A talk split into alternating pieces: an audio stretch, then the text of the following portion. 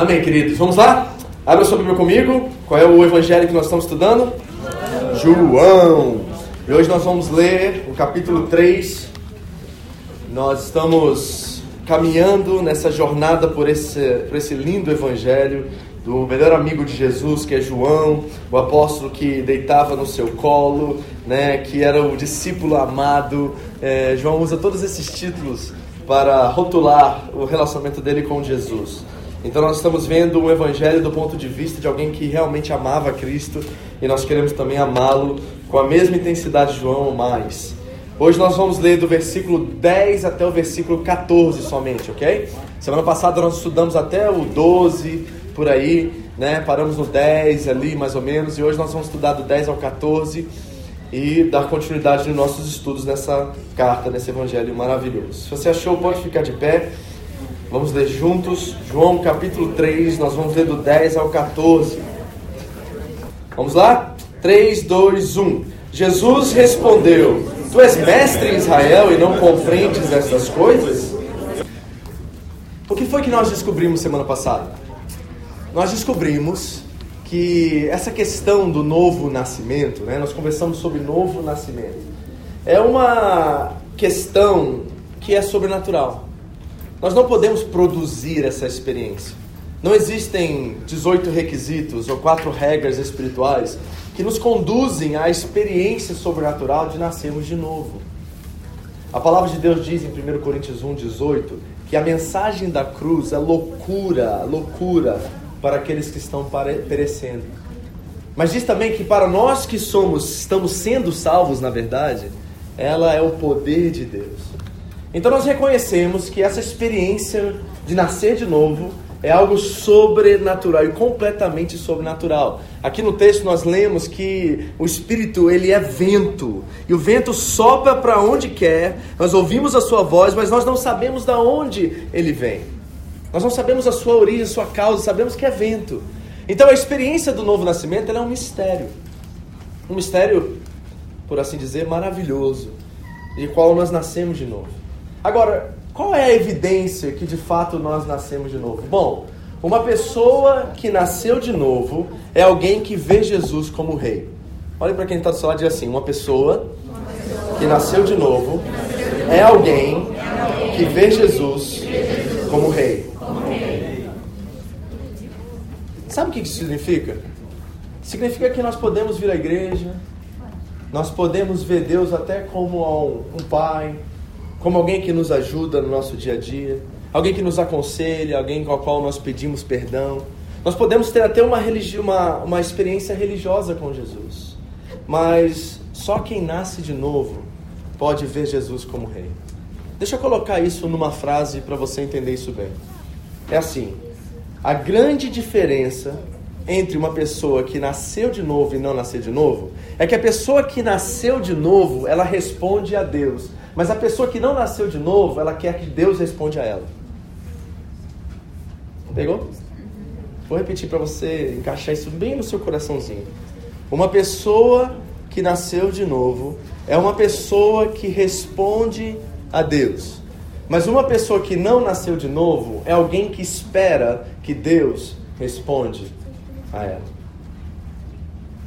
Sabe qual é a verdadeira diferença entre um religioso e uma pessoa que nasceu de novo? Deixa eu te ajudar a entender isso. É o seguinte: chega para alguém que está na igreja, um crente, por assim dizer, e pergunta para ele o seguinte: Você é um cristão? A resposta dele vai definir exatamente se ele é uma pessoa religiosa ou se ele é uma pessoa que nasceu de novo. Se você pergunta para um crente, por exemplo, você é um cristão? E ele se ofender com a pergunta, saiba que você está diante de um religioso. Como assim? Não é óbvio para você que eu sou? Ou se ele der a data do batismo dele para você, a igreja que ele frequenta? Você está diante de um religioso. Sabe por quê? Porque um cristão genuíno, um pequeno Cristo, ele tem dificuldade com essa pergunta. Quando você pergunta para ele, você é um cristão, entra em pânico a mente dele, porque ele sabe que a verdade pelo qual ele é um cristão não está nele. É uma coisa assim meio paradoxa, sabe? É estranho isso, porque eu, eu, eu ao mesmo tempo que eu, eu tenho uma certeza dentro de mim que sim, eu sou um cristão, eu reconheço que ser um cristão é um grande mistério, porque a capacidade de ser não está em mim, está em Cristo. É o que Ele fez por mim e não aquilo que eu faço para chegar a Ele. Então, quando nós temos uma experiência de nascer de novo, nós reconhecemos que ainda não estamos lá, sabe, gente? É, nós estamos assim no meio de um caminho, a qual parece que às vezes nós queremos retroceder, às vezes nós queremos andar para frente, mas a nossa confiança, a verdade que nós estamos em Cristo e somos de Cristo e somos um cristão, não está em nós, está em outro alguém, está nele. Posso respaldar isso biblicamente para você? Por exemplo, abra sua Bíblia comigo em Filipenses capítulo 3, rapidamente. É um texto que eu gostaria até que você decorasse, que é um texto interessantíssimo. Filipenses capítulo 3, versículo 10. Olha o que o apóstolo Paulo diz sobre isso que eu estou conversando com vocês aqui agora. Porque essa experiência do novo nascimento é um mistério. Eu quero repetir isso várias vezes hoje. E eu quero trazer curiosidade a você, se você ainda não teve essa experiência. Eu quero constranger você se você ainda está em dúvida sobre isso. Porque eu vou revelar algo para você aqui daqui a pouco que vai te dar esperança, amém? Acharam Filipenses 3,10? Olha o que, que o apóstolo Paulo diz. Gente, isso aqui é a Paulo apóstolo, ok? Se você não sabe o currículo desse homem, antes da fé eu vou jogar fora, vou, porque ele, ele mesmo considerou como esterco, como cocô o currículo dele tá? a própria carta aos Filipenses. Mas eu quero considerar esse homem que escreveu 13, se não 14 cartas do Novo Testamento. Um homem altamente inspirado pelo Espírito Santo. Um homem que abriu mais igrejas no primeiro século.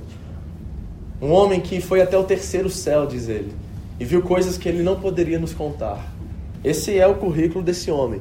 E olha o que ele diz, e olha essa experiência de Paulo. Se você perguntasse a ele, Paulo, você é um cristão? Paulo responderia Filipenses capítulo 3, versículo 10, que diz assim: Eu quero conhecer a Cristo. Aí você pausa porque tem uma pausa aí, né? Tem uma vírgula. Aí você pergunta assim: Como assim, Paulo? Você não conhece ele? Como assim, Paulo? Você não é o cara que escreveu essa carta aqui, que é inspirada, que o, o próprio apóstolo Pedro, o líder da igreja, por assim dizer, diz que você escreve coisas inspiradas, coisas difíceis, mas coisas inspiradas? Não é você esse cara que é cheio do Espírito Santo, que ah, as pessoas, você toca nas pessoas, elas são libertas, curadas? Não é você esse homem e você está me dizendo que você ainda quer conhecer a Cristo? Pois é, Paulo está nesse paradigma aí no meio da estrada, onde ele sabe que ainda não chegou lá, mas ele está trilhando esse caminho. Aí ele continua: Quero conhecer a Cristo, o poder da Sua ressurreição e a participação em seus sofrimentos, tornando-me como Ele em Sua morte. Aí vem a frase que me choca, porque ele diz assim: ó, para ver se de alguma forma eu posso alcançar a ressurreição dentre os mortos. Você reparou essa vírgula, essa pausa aí? Ou seja, Paulo está exatamente nesse lugar da pergunta. Paulo, você é um cristão? Ele ia falar assim: olha, na verdade, é, eu não sei responder isso, mas eu, a minha confiança está é tamanha em Jesus que eu estou me esforçando para parecer com Ele para ver se de alguma forma eu chego lá. É isso que nós devemos experimentar, sabe, queridos? Não é um ar de superioridade, mas é uma condição de humildade. Eu não sei ainda se eu estou lá. Eu estou tentando parecer com aquele que é a minha fonte de alegria e esperança na vida.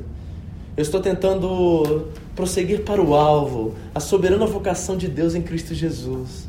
E eu também não sei o que isso significa, mas eu sei que algo dentro de mim fala alto ao meu coração e eu quero seguir essa voz, eu quero me parecer com esse homem a qual eu encontro nas palavras.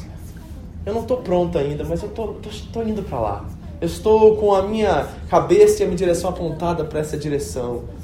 Eu sei que às vezes me dá vontade de olhar para trás, os sofrimentos, as lutas vêm, mas eu uma coisa eu faço, esquecendo-me das coisas que para trás ficam e avançando para as que estão diante, não é adiante, é diante de mim. Diante, agora, o presente.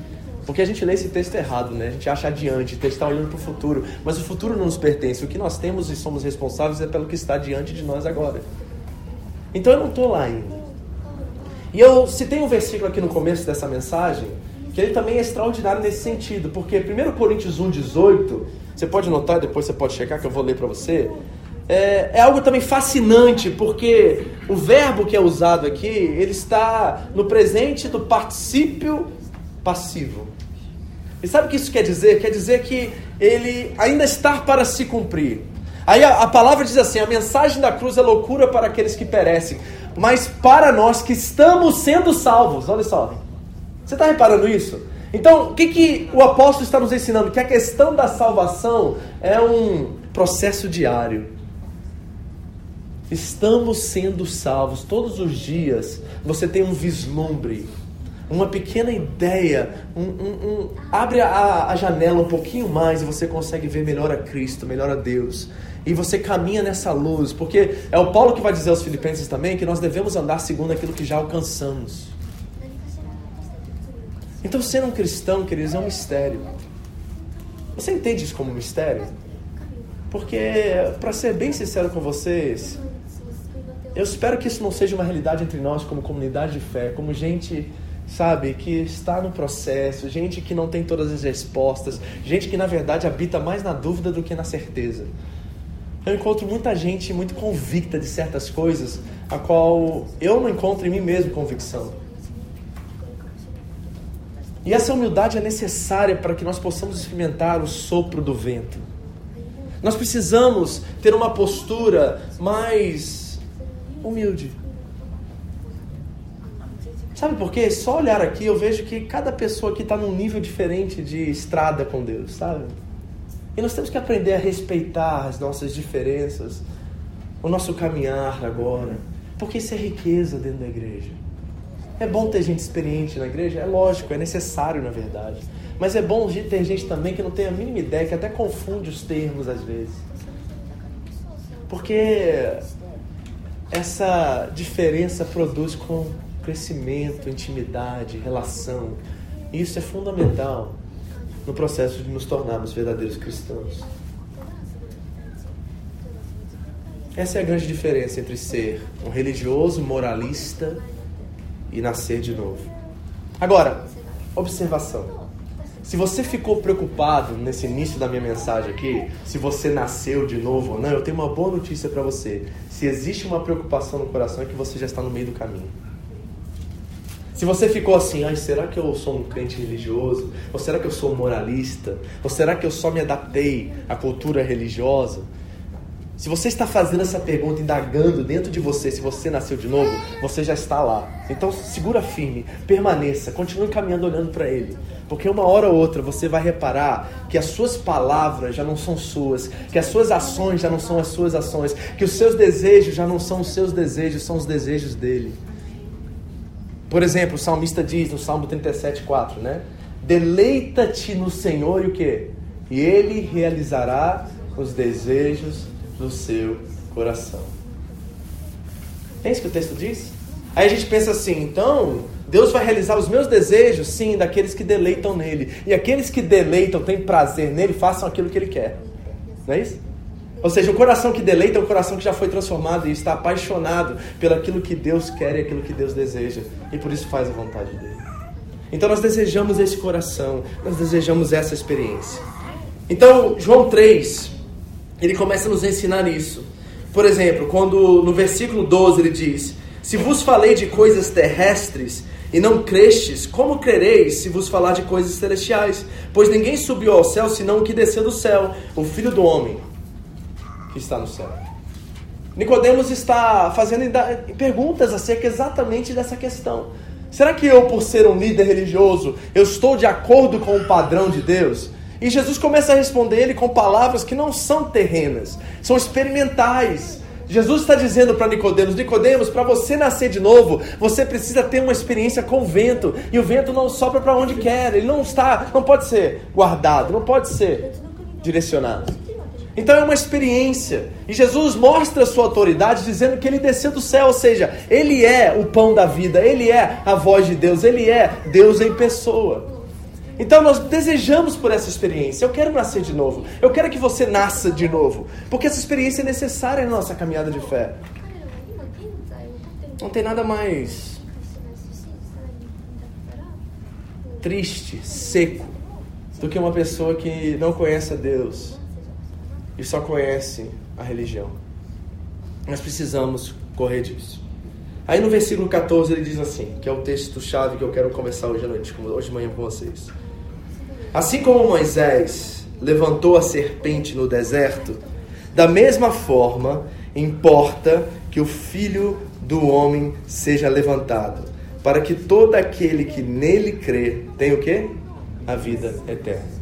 Mas importa que como Moisés levantou a serpente no deserto. E eu olhei para essa passagem e falei assim: por que, que João trouxe uma passagem lá do Antigo Testamento, lá no período do deserto, onde o povo de Israel estava atravessando, saindo do Egito, para a sua jornada de 40 anos no deserto, para a terra a qual Deus havia prometido eles. E aí tem uma experiência que acontece com o povo de Israel, a qual nós precisamos ver e trazer aplicações, porque tem tudo a ver com esse sentir e essa experiência de ser um cristão, de nascer de novo.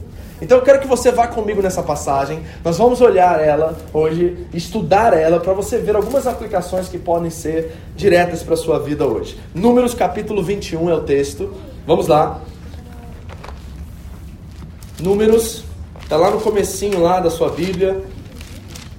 Logo após o Êxodo, Levíticos, Números 21. E nós vamos ler do 4 e vamos ver como que essa passagem, porque João está trazendo essa passagem à tona, para que nós possamos estudar e ver algumas aplicações aqui que tem tudo a ver com essa experiência do nascer de novo. Ok? Acharam a passagem? Vamos trabalhar ela versículo por versículo e vamos ver como nós podemos aprender algumas coisas aqui. Versículo 4. O texto aqui, o título aqui na minha Bíblia está a serpente de bronze. Né? Não sei se você já está aí, está todo mundo aí? Precisa esperar alguém? 21, 4 em diante, ok? Preste atenção no que o texto vai dizer, que vai nos ensinar algumas coisas muito práticas. Eu quero ser bem prático hoje pela manhã e ensinar algumas coisas para você, para que você possa reconhecer se de fato você nasceu de novo. Versículo 4 diz assim: Então partiram do Monte Or pelo caminho do Mar Vermelho para contornarem a terra de Edom, mas o povo tornou-se o quê? Impaciente no caminho. Ok? Então aqui já vai o primeiro ponto dessa mensagem hoje, se eu pudesse um ponto.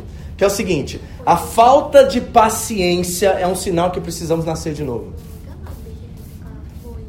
A falta de paciência é um sinal de que precisamos da experiência do novo nascimento. Por exemplo, Gálatas 5:22 diz que uma das características ou evidências ou virtudes do fruto que é um do espírito se chama longanimidade. Quem já ouviu essa palavra?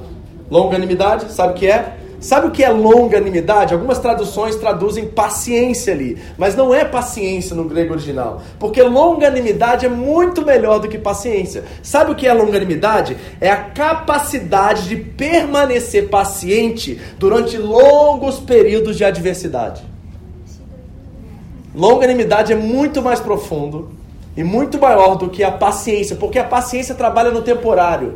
A longanimidade trabalha no duradouro, naquilo que permanece, naquilo que nos constrói algo, que nos forja, como o metal é forjado pelo fogo. Então todos nós precisamos de longanimidade. Quem aqui precisa de longanimidade? Quem precisa aqui de paciência para perdurar durante longos períodos de tempo de adversidade? Todos nós precisamos disso. Agora, veja o que é um povo que não tem uma experiência com o Espírito Santo. O primeiro sinal de que eles precisam dessa experiência é a falta de paciência. E olha a razão pelo qual eles se tornaram impacientes. Versículo 5 agora. Primeira coisa que acontece quando nós nos tornamos impacientes. Olha o que aconteceu. Falaram o quê? Contra Deus e contra Moisés. Primeira evidência que nós estamos impacientes quando as coisas não vão bem, temos a tendência a esquecer tudo de bom que nos aconteceu e colocarmos a culpa em alguém. É verdade ou não é? A gente quer justificar e quer encontrar os culpados e não quer olhar para si e reconhecer os nossos erros. É verdade ou não é? Agora, pense no contexto desse povo. Eles pediram por mais de 400 anos que Deus os livrasse do Egito que Deus os tirasse da escravidão. E agora que eles estão livres, libertos, caminhando em rumo a uma promessa, eles se tornam impacientes devido às suas próprias escolhas e acabam indo contra Deus e querendo encontrar culpados. Posso dizer uma coisa para você que é uma verdade entre nós aqui, é muito aplicado à nossa comunidade no Japão e às pessoas que aqui estão. É o seguinte: eu tenho que sentar em, em, gabinete pastoral com tantas pessoas e tantas famílias que são isso aqui, ó. Sabe que as pessoas são reféns das suas escolhas. As pessoas, quando se tornam impacientes, acabam tomando decisões precoces, premeditadas, prematuras e acabam se tornando reféns das suas escolhas. Eu tenho que falar para o nosso contexto, queridos. Mas é uma coisa assustadora. O número de mães solteiras nós temos nessa nação. Dói o nosso coração como pastores ter que lidar com pessoas que estão reféns dessas escolhas. É difícil. Porque nós queremos assumir aquela família. Eu e André, às vezes a gente olha uma situação daquela e vê as crianças sofrendo por faltas, por carência dos pais, por carência de referências. E nós queremos, às vezes, até adotar essas crianças e falar assim: deixa eu namorar comigo uns três anos só, depois eu te devolvo só para a gente cuidar dela e preparar ela, o coração dela, para que ela voltar mais preparada para viver as situações. Porque na verdade é quando nós escolhemos mal, quem sofre, na maioria das vezes, não somos nós, são os nossos filhos. E aí nós nos tornamos reféns dessas escolhas. E aí nós começamos a procurar a quem culpar pelas nossas péssimas decisões. É o que está acontecendo aqui. Esse povo está no deserto, rumo a uma terra que Deus prometeu a eles. Eles viviam 400 anos escravos, comendo mal, vivendo mal. E eles pediram a Deus resgate, auxílio, libertação. E Deus liberta eles e começa o processo de tirá-los da escravidão, tanto da alma quanto física. E no meio desse processo, eles se tornam impacientes e começam a culpar o próprio Deus. Já culpou Deus por uma péssima escolha sua? Não é verdade que, na maioria das vezes, nós somos os maiores culpados? O apóstolo Tiago, por exemplo, vai dizer que nós entramos em guerra e guerreamos uns com os outros porque nós queremos algo para nós. Nós não sabemos nem pedir o que orar, não sabemos nem o que orar, nem sabemos o que pedir. E pedimos mal porque pedimos para os nossos próprios prazeres. Então nós somos, às vezes, os maiores culpados disso. Não deixe com que a impaciência leve você a culpar outros pelas escolhas que você mesmo fez. Amém? Continua. Falaram contra Deus e contra Moisés, dizendo: Olha o que eles disseram, gente. Por que nos fizeste subir do Egito para morrermos nesse deserto? Pergunta: eles iam viver ou morrer no Egito? E morrer como? Escravo de forma terrível, com cargas horárias de trabalho de 18 a 20 horas. Dormiam pouco, trabalhavam duro e não ganhavam nada. Só tinham sustento. Eram literalmente escravos e estavam reclamando porque queriam morrer no deserto onde Deus provia água, provia pão e provia até tudo. Tem um texto na Bíblia que me choca que diz que até a roupa deles não crescia no deserto. Porque Deus cuidava de todos os detalhes da vida deles. Até a roupa deles ajustava-se com o crescimento deles. Que coisa extraordinária é isso. Mas olha o que eles dizem. Porque nos fizesse subir do Egito para morrermos nesse deserto. Olha o que diz agora. Aqui, o que? Não há pão e nem água. E a nossa alma detesta esse miserável pão. Peraí. Tem pão ou não tem? Aqui não tem pão e nem água. E a nossa alma detesta esse miserável pão que está acontecendo aqui, pastor? Seguinte, quando nós nos tornamos impacientes, a incoerência encontra lugar no nosso coração e a razão vai embora. Aí a gente só consegue enxergar aquilo que a nossa alma está gritando. Deixa eu dizer para vocês o que isso é na raiz. Se chama-se ingratidão. O nosso maior problema, na verdade, quando nós nos tornamos impacientes e quando nós nos tornamos nervosos e quando nós não conseguimos mais enxergar as coisas pela ótica da gratidão, é que nós nos tornamos pessoas totalmente ingratas. Aqui não há pão, mas nós detestamos esse miserável pão. Ou seja, falta bom senso, falta razão, e uma das grandes razões ou evidências que nós estamos em perigo é viver nas águas da ingratidão. Uma pessoa ingrata, querido, ela só consegue enxergar a ferida que está na sua alma. Isso é um grande risco que nós podemos correr. Por exemplo, se o que você tem hoje não te satisfaz ou te preenche, pode ser que você esteja colocando foco no lugar errado. Porque Deus é Pai e Ele cuida de nós muito bem. E se tem alguma área, alguma situação, alguma coisa na sua vida hoje a qual te torna impaciente e insatisfeito, tenha certeza que o seu foco está no lugar errado. Mude a sua visão. Comece a reconhecer que você é um imerecedor e, na verdade, você não merecia nem estar nessa nação que te abençoa, um país de primeiro mundo que provê tudo que você precisa, um governo que você, como imigrante, te ajuda de formas que nenhum outro país no mundo te ajuda. Você está numa nação que, de fato, como diz o texto, mana leite e mel e talvez você não está enxergando essa realidade hoje. A ingratidão já tomou conta dos seus olhos. Cuidado com isso. A ingratidão é um sintoma que nós estamos num caminho de morte. Olha o que diz o texto. Então o Senhor enviou contra o povo o que? Serpentes venenosas. Então, um Senhor enviou contra o povo o que? Serpentes venenosas.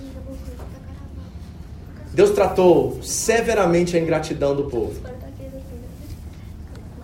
Agora, tem algo muito interessante aqui que eu fui pesquisar que chamou mais atenção ainda ao que está acontecendo aqui no texto, que é o seguinte: eu fui pesquisar o que o veneno de serpente faz. E por que que Deus usou esse método para disciplinar o seu povo? E achei coisas interessantíssimas que têm aplicações diretas na nossa vida. E eu espero que você, ao ouvir o que eu vou dizer, que são os sintomas do veneno da serpente, você possa reconhecer que esse veneno, que na verdade nós conhecemos como pecado, nós conhecemos como ingratidão, nós conhecemos como insatisfação e impaciência, possa de alguma forma fazer você enxergar que na verdade a sua situação está muito boa, mas os seus olhos estão mal. Por exemplo, nós conhecemos um texto na Bíblia muito muito particular, todo mundo conhece esse texto, Mateus 6, 21, que diz: Onde está o seu tesouro? Ali está o seu coração. Mas ninguém conhece a continuidade do texto. Porque a continuidade do texto, Jesus diz assim: se os seus olhos forem maus, todo o teu corpo terá trevas. Mas se o seu corpo tiver luz, se os seus olhos tiverem luz, o que? Todo o teu corpo será cheio de luz. Essa é a continuidade desse texto. Ou seja, o coração está a partir do estado que os nossos olhos enxergam. Diz aí alguém que janela, os olhos são a janela da alma, não é? Então, como nós estamos olhando certas situações da nossa vida, refletem diretamente na nossa condição emocional, na nossa condição física, porque nós somos um ser íntegro, corpo, alma e espírito, e tudo começa a parecer trevas, porque os nossos olhos estão vendo a forma de forma errada. E aí esse veneno entra no nosso coração e nós começamos a enxergar aquilo que está ferido. Agora, repare os sintomas de uma picada de serpente. Primeiro deles, paralisia. Repare. Você já, já encontrou com alguém ingrato? O que, que essa pessoa vive? Ela vive presa no tempo. Ela travou, ela estagnou, ela parou no tempo. Ela não caminha mais para frente. Ela está travada naquela situação que lhe trouxe a ingratidão. Ela está altamente satisfeita com tudo e parou e travou naquela situação. Ela está paralítica. Então, o primeiro sintoma se chama paralisia. Ou seja, a pessoa só consegue ver o que está diante dos seus olhos, que são os seus problemas, e ela vive reclamando daquilo que ainda não tem.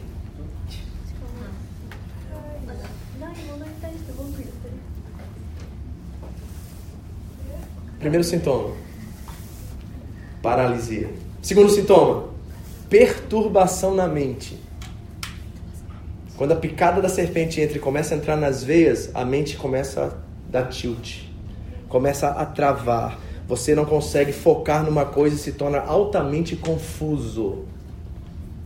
Já viu alguém insatisfeito? Ela não sabe o que ela vai fazer amanhã.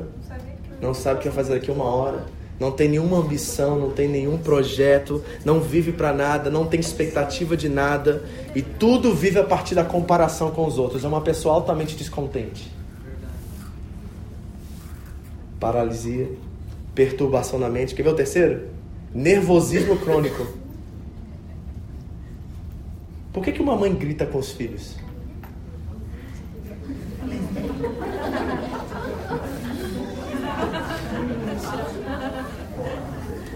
Você não sabe por quê? Vou te dizer por quê. Porque ela perdeu o controle da situação. E ela quer o controle de volta. Agora imagine se Deus gritasse com a gente. Porque a gente está assumindo o controle toda hora, não tá? Imagine se toda vez que você pegasse o controle, uma voz gritava lá de cima: Hey! Sai daí, menino! Você ia viver em pânico na né? Hey!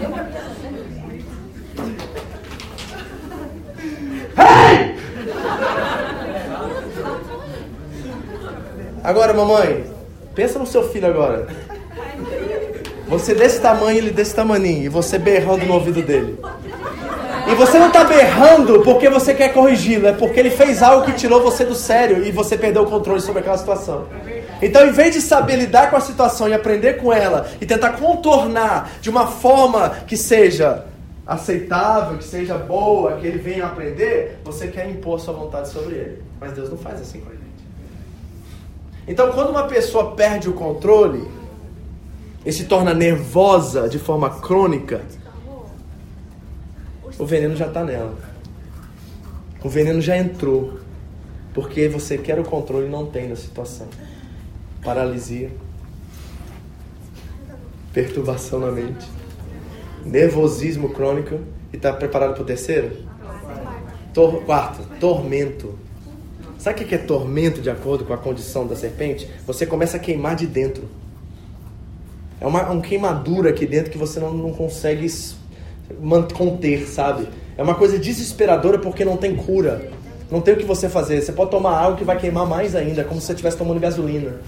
É uma dor que vem de dentro para fora. É alguma coisa incontrolável dentro de você que começa a queimar porque o seu sistema entra em pane e agora ele está tentando curar aquele veneno que está dentro de você e você não consegue controlar. Então você começa a ficar perturbado na mente, começa a, a, a ficar nervoso com a situação, você trava e aquilo começa a te consumir de dentro para fora. Quer ver uma coisa interessante? Todos esses sintomas que eu relatei para vocês, de certa forma, fazem parte da descrição que Jesus dá acerca do inferno. Se nós pudéssemos dizer o que é o inferno, é todas essas condições aqui, descritas aqui, que tem a ver com esse, essa, essa, esse veneno da serpente. Que para nós é o pecado, para eles era algo físico, para nós é algo espiritual. E às vezes se torna emocional, e às vezes se torna físico. As doenças psicossomáticas vêm de questões espirituais também, e de questões físicas também. Porque nós somos um ser inteiro. Então, quando o veneno começa a tomar nosso coração, nós começamos a evidenciar, a vomitar todas essas sequelas. E por que, que eu estou dizendo tudo isso para você? Porque pode ser que você esteja nesse estágio exatamente agora e você veio aqui nessa manhã para entender que você precisa de fato nascer de novo. A pergunta é, pastor, como que eu nasço de novo? Como que eu evito que, que essas sequelas sendo elas espirituais para mim, mas físicas para aquele povo, e Moisés está nos ensinando como evitar isso, como que eu posso agora, diante dessa verdade, mudar a minha história para que eu possa viver confiante em Deus, para que eu possa viver em paz, para que eu não experimente o tormento, mas experimente a graça? Como que eu posso viver isso? Moisés vai nos dar a cura para tudo isso. Veja agora no versículo 6 e 7. Então o Senhor enviou contra o povo serpentes venenosas que os picavam e morreu muita gente de Israel. E o povo veio a Moisés e disse: Pecamos, pois temos falado contra o Senhor e contra ti. Primeira coisa, o que? Arrependimento. Ou seja, reconhecer onde nós estamos hoje. Eu não sei qual é a situação que você está hoje. Talvez você veja aqui, você está em paz com Deus, sua vida está indo para frente, você está feliz na sua caminhada de fé. Ou pode ser que você está desgastado, desanimado, triste, reclamão, murmurador. Você talvez está na condição de você foi picado pela serpente e nem sabe, mas esse veneno está penetrando nas suas veias e pouco a pouco você se torna uma pessoa mais rixosa, mais triste, mais ressentida, mais amargurada. Eu não sei em que lugar da, da, da sua caminhada de fé você se encontra agora, ou da sua jornada consigo mesmo. Mas eu quero dizer a você que tem cura para isso. E a primeira parte dessa cura é você reconhecer em que lugar você está e se arrepender. Eles olharam para Moisés e repare, porque eles pecaram culpando a Deus e culpando a Moisés, e se arrependeram, se arrependendo de culpar a Deus e culpando a Moisés. Então, nós aprendemos no encontro que pecado tem? Pecamos contra ti, falando contra o Senhor. Ora, ora ao Senhor, Moisés, para que tire de nós as serpentes. Então Moisés orou pelo povo. E disse o Senhor a Moisés: Fazei uma serpente e põe-na sobre uma haste e todo aquele que for mordido e olhar para ela viverá. Veja a direção de Moisés que é super interessante, porque é exatamente essa figura que João vai usar em capítulo 3. Ele diz assim: Moisés, todos foram picados pela serpente, um veneno. Nós chamamos essa serpente veneno de pecado. Vai comigo aqui, que isso é interessante. Ok? Todos no deserto ali, naquele momento de reclamação, de murmuração, de culpa, foram picados por essa serpente e começaram a sentir a paralisia, o nervoso crônico, o tormento, né? a, a perturbação na mente. Eles estavam experimentando os efeitos do veneno. Quando nós estamos longe de Cristo e nós vivemos para nós mesmos, nós experimentamos a paralisia espiritual, emocional, física, tormento, perturbação na mente, nervosismo crônico. Tudo isso faz parte das sequelas do pecado. Ali era veneno físico, aqui é pecado espiritual. Aqui precisa de reconciliação, ali também precisa de reconciliação. Aqui Deus dá uma direção a Moisés, diz: Moisés, pega uma serpente, a mesma serpente que pecou, o pecado que pecou vai ser usado também. Pega a serpente, coloca ela sobre um poste, estende ela sobre um poste, levanta ela sobre um poste. Então imagina que desse tamanho não, maior, né? Porque para todo mundo ver, tinha mais de 600 mil pessoas. Imagina a altura desse negócio. Era alto. Então tá aqui, ele vai, pega uma serpente e coloca aqui. Aí, ó. Aí ele diz algo que é muito interessante. Ele diz assim, ó. Todo aquele agora que for picado, não basta ser só picado. E a serpente faz o que ela tem que fazer por si própria. Não basta, não basta só colocar a serpente aqui. Porque a serpente por si próprio não é, não é isso que cura o veneno. Mas é ao ser picados e fazer o quê? Olhar para a serpente. E olhar para a serpente não é uma só situação de fazer uma mirada, entendeu? De dar uma olhadinha assim e sentir curado. O olhar aqui é um compromisso. O olhar aqui é uma decisão de permanecer com os olhos na serpente até que a cura venha. Então não é fazer assim, olhou, está curado. É olhar até que a cura se manifeste. E quando a cura se manifestar, você pode prosseguir. Agora vamos olhar para o lado espiritual. O nosso pecado, ou seja, as nossas decisões e escolhas na vida, nos levaram para distante de Deus. E esse pecado, como um veneno, começou a penetrar nas nossas veias. E nós começamos a viver todas as sequelas e condições do veneno do pecado quer viver para si mesmo, é experimentar a paralisia. Porque quando você vive para si mesmo, ninguém quer ficar perto de você. Então você se torna uma pessoa travada. É o tormento, que é uma condição interna, onde não há paz, há só pânico, há só medo, há só insegurança. Não é isso que uma pessoa que está cheia de pecado experimenta? Ela experimenta um pânico, ela experimenta uma doença na alma, uma ferida profunda a qual ela não tem como escapar, não tem como encontrar remédio para essa cura. Ela experimenta nervosismo crônico porque ela não pode perder controle da vida dela, porque ela é dona de si mesma. Ela experimenta perturbação na mente, confusão, né? não sabe em que lugar está, como está. Todas essas sequelas estão vivas naquele que vive praticando o pecado. E aí Jesus olha para nós nessa condição e diz assim: Eu vou descer. E sabe o que eu vou ser para eles? Eu vou ser serpente. Aí o João, lá no capítulo 3, diz assim pra gente: Assim como Moisés levantou a serpente, é necessário que o filho do homem seja também levantado. E que todo aquele que olhar para ele agora tenha vida eterna. Querido, eu quero dizer a vocês que quando Jesus foi levantado, ele experimentou todas as sequelas do veneno. Ele estava como na cruz? Solto? Como? Preso, amarrado, pregado, estava paralítico. Ele não poderia descer dali, não poderia fazer nada. Ele estava paralisado naquela cruz. Ele sofreu tormento?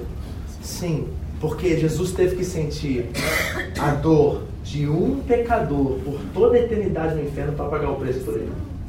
Sentiu tormento, sentiu o nervosismo crônico, sentiu todas as sequelas do veneno do pecado, porque a Bíblia diz que aquele que não tinha pecado se fez pecado por nós, para que nele fôssemos feitos justiça de Deus.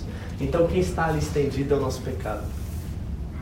Aquele que não tinha pecado se fez pecado por nós. Jesus se fez serpente para que você jamais fosse serpente. E a coisa interessante é o seguinte: sabe qual é a outra sequela que eu não citei no começo da picada de cobra? É uma sede insaciável.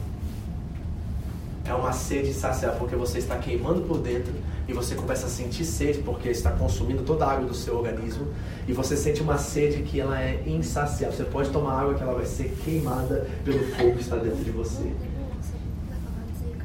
Teve um momento lá na cruz que só João vai nos dizer que Jesus olhou para as pessoas que estavam lá embaixo e disse assim: Tenho sede. Tenho sede. O Filho de Deus se fez pecado por mim e por você. E sentiu sede para que eu e você agora jamais sentiríssemos sede na vida. Olha para ele.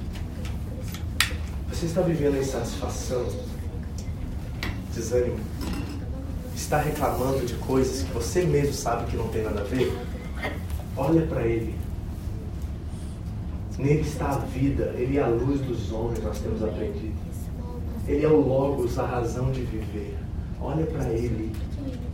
E deixa eu dizer mais uma coisa: não tire os olhos dele, até que você saiba que você é um cristão. Então, quando você olhar para ele, não saia desse olhar até que você tenha a plena convicção e certeza que você é um cristão e você se parece com ele. Sabe quando isso vai acontecer? Manda glória. Então, não tire os olhos dele, porque ele é a cura para a sua alma. Ele é a cura para a sua murmuração. Ele é a cura para o seu desânimo. Ele é a cura para a sua insatisfação. Ele é a sede que sacia toda a alma. Ele é aquele que foi colocado no haste por você. Assim como Moisés levantou a serpente no deserto, assim é necessário que o Filho do Homem seja levantado, para que todo aquele que nele olhar tenha vida eterna. Aqui a condição era morte novamente. A serpente picava, eles olhavam, eram curados e morriam lá na frente novamente. O que o Filho de Deus está prometendo a você, que é olhar para Ele, se compromissar com Ele e viver para Ele, é que você não morrerá jamais. Amém. Já nasceu de novo? Já nasceu de novo. Feche os olhos.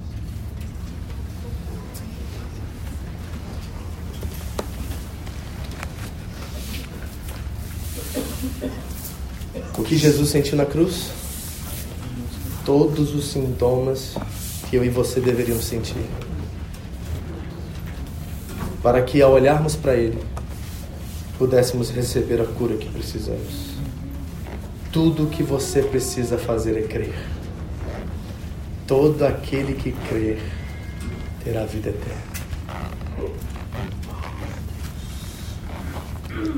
O veneno está consumindo você. Você sente o veneno nas suas veias. Olha para ele. Olha para ele. E eu peço nessa manhã, Senhor, que toda insatisfação, que todo desânimo, que todo medo, que toda insegurança, que todo tormento, que todo nervosismo, que toda paralisia espiritual, emocional, física, que toda perturbação venha encontrar o antídoto no sangue do Cordeiro de Deus que tira o pecado do mundo. Senhor, nós precisamos de cura nesta manhã. Nós precisamos sair, Deus, da nossa condição venenosa e encontrarmos em Ti o descanso e a paz que precisamos.